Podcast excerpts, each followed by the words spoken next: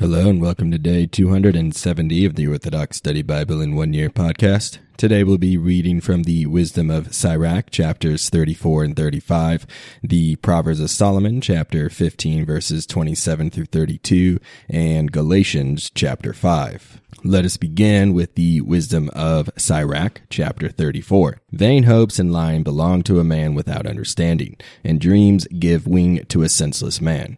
Like him who grasps after shadows and chases the wind, so is he who pays attention to dreams. The vision of dreams is this against that, the likeness of a face opposite of face. What will be cleansed from an unclean thing? And what will be true from a false thing? Divinations, omens, and dreams are worthless. And like a woman in the pains of childbirth, the heart becomes visible. Unless visions are sent from the Most High in a visitation, do not give your heart to them. For dreams have deceived many, and those who hope in them have fallen away. Without such line, the law will be fulfilled, and wisdom is perfection in the mouth of the faithful. A man who has traveled about knows many things, and a man with much experience will seek with understanding. A man who has not been tested knows little, but he who has traveled about increases his astuteness. I have seen many things in my travels, and my understanding is more than I can express in words. I have frequently been in danger of death, but I have been saved because of these experiences. The spirit of those who fear the Lord will live, for their hope is in him who saves them. He who fears the Lord will fear nothing, and he will not be cowardly, for the Lord is hope. Blessed is the soul of a man who fears the Lord. To whom does he look? And who is his support? The eyes of the Lord are upon those who love him he is a powerful protection and a strong support, a shelter from the burning heat, a shelter from the noonday sun, a guard from stumbling and help from a fall. He raises up the soul and gives light to the eyes. He gives healing, life, and blessing. If a man sacrifices by means of wrongdoing, the offering is a mockery, and the gifts of the lawless are not accepted. The Most High is not pleased with the offerings of the ungodly, and a man does not atone for his sins with a multitude of sacrifices. Christians. He who offers a sacrifice of the poverty of the poor is like one who kills a son in the sight of his father.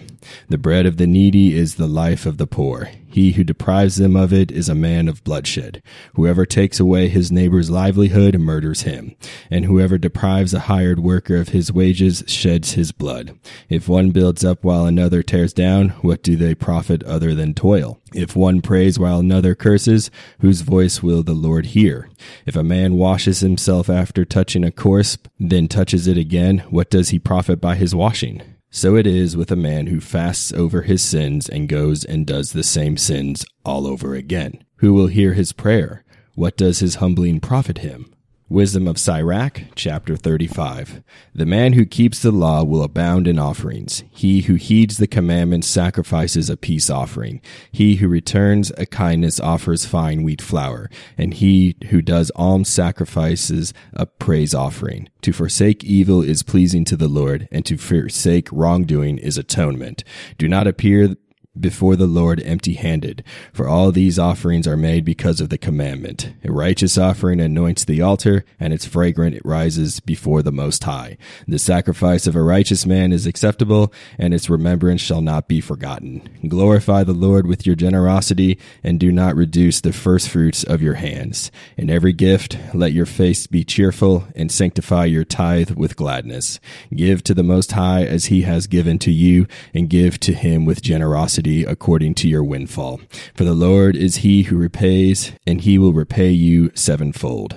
Do not bribe him, for he will not accept it, and do not offer an unrighteous sacrifice, for the Lord is the judge, and there is no partiality with him. He will not show partiality to a poor man, but he will hear the petition of him who is wronged.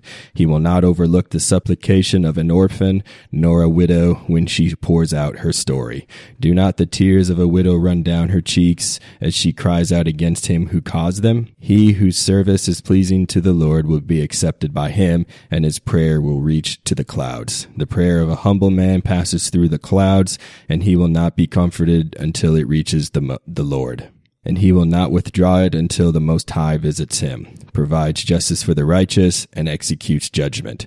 So the Lord will not delay, neither will he be slow to help them, until he crushes the loins of the unmerciful and repays vengeance upon the nations, until he destroys the multitude of the insolent and crushes the scepter of the unrighteous, until he renders to a man according to his practices, and the works of men according to their devices, until he judges the cause of his people and brings them joy with his mercy. Mercy is beautiful in the time of his affliction, like rain in the time of drought. Proverbs of Solomon, chapter 15, verse 27. The Lord will destroy the houses of the arrogant, but he will strengthen the boundary of a widow.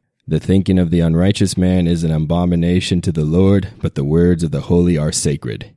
He who receives bribes utterly destroys himself, but he who hates the receiving of bribes saves himself.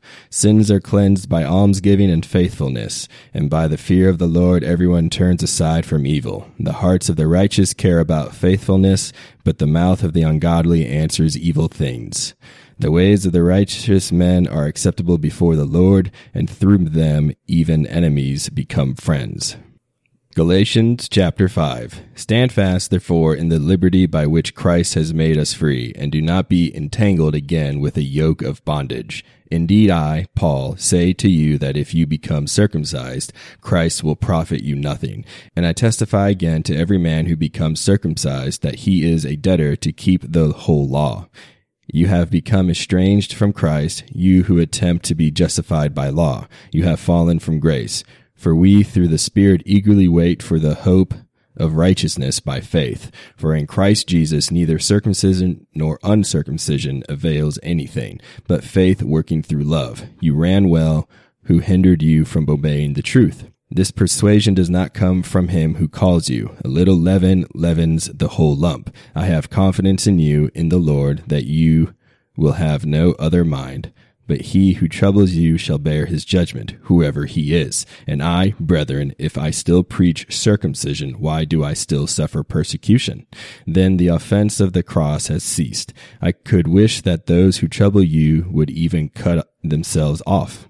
For you, brethren, have been called to liberty. Only do not use liberty as an opportunity for the flesh, but through love serve one another. For all the law is fulfilled in one word, even in this you shall love your neighbor as yourself. But if you bite and devour one another, beware lest you be consumed by one another. I say then, walk in the Spirit, and you shall not fulfill the lust of the flesh. For the flesh lusts against the Spirit, and the Spirit against the flesh, and these are contrary to one another, so that you do not do the things that you wish. But if you are led by the Spirit, you are not under the law. Now the works of the flesh are evident, which are adultery, fornication, uncleanness, lewdness, idolatry, sorcery, hatred, contentions, jealousies, outbursts of wrath, selfish ambitions, dissensions, heresies, envy, murders, drunkenness, revelries, and the like, of which I tell you beforehand, just as I also told you in time past,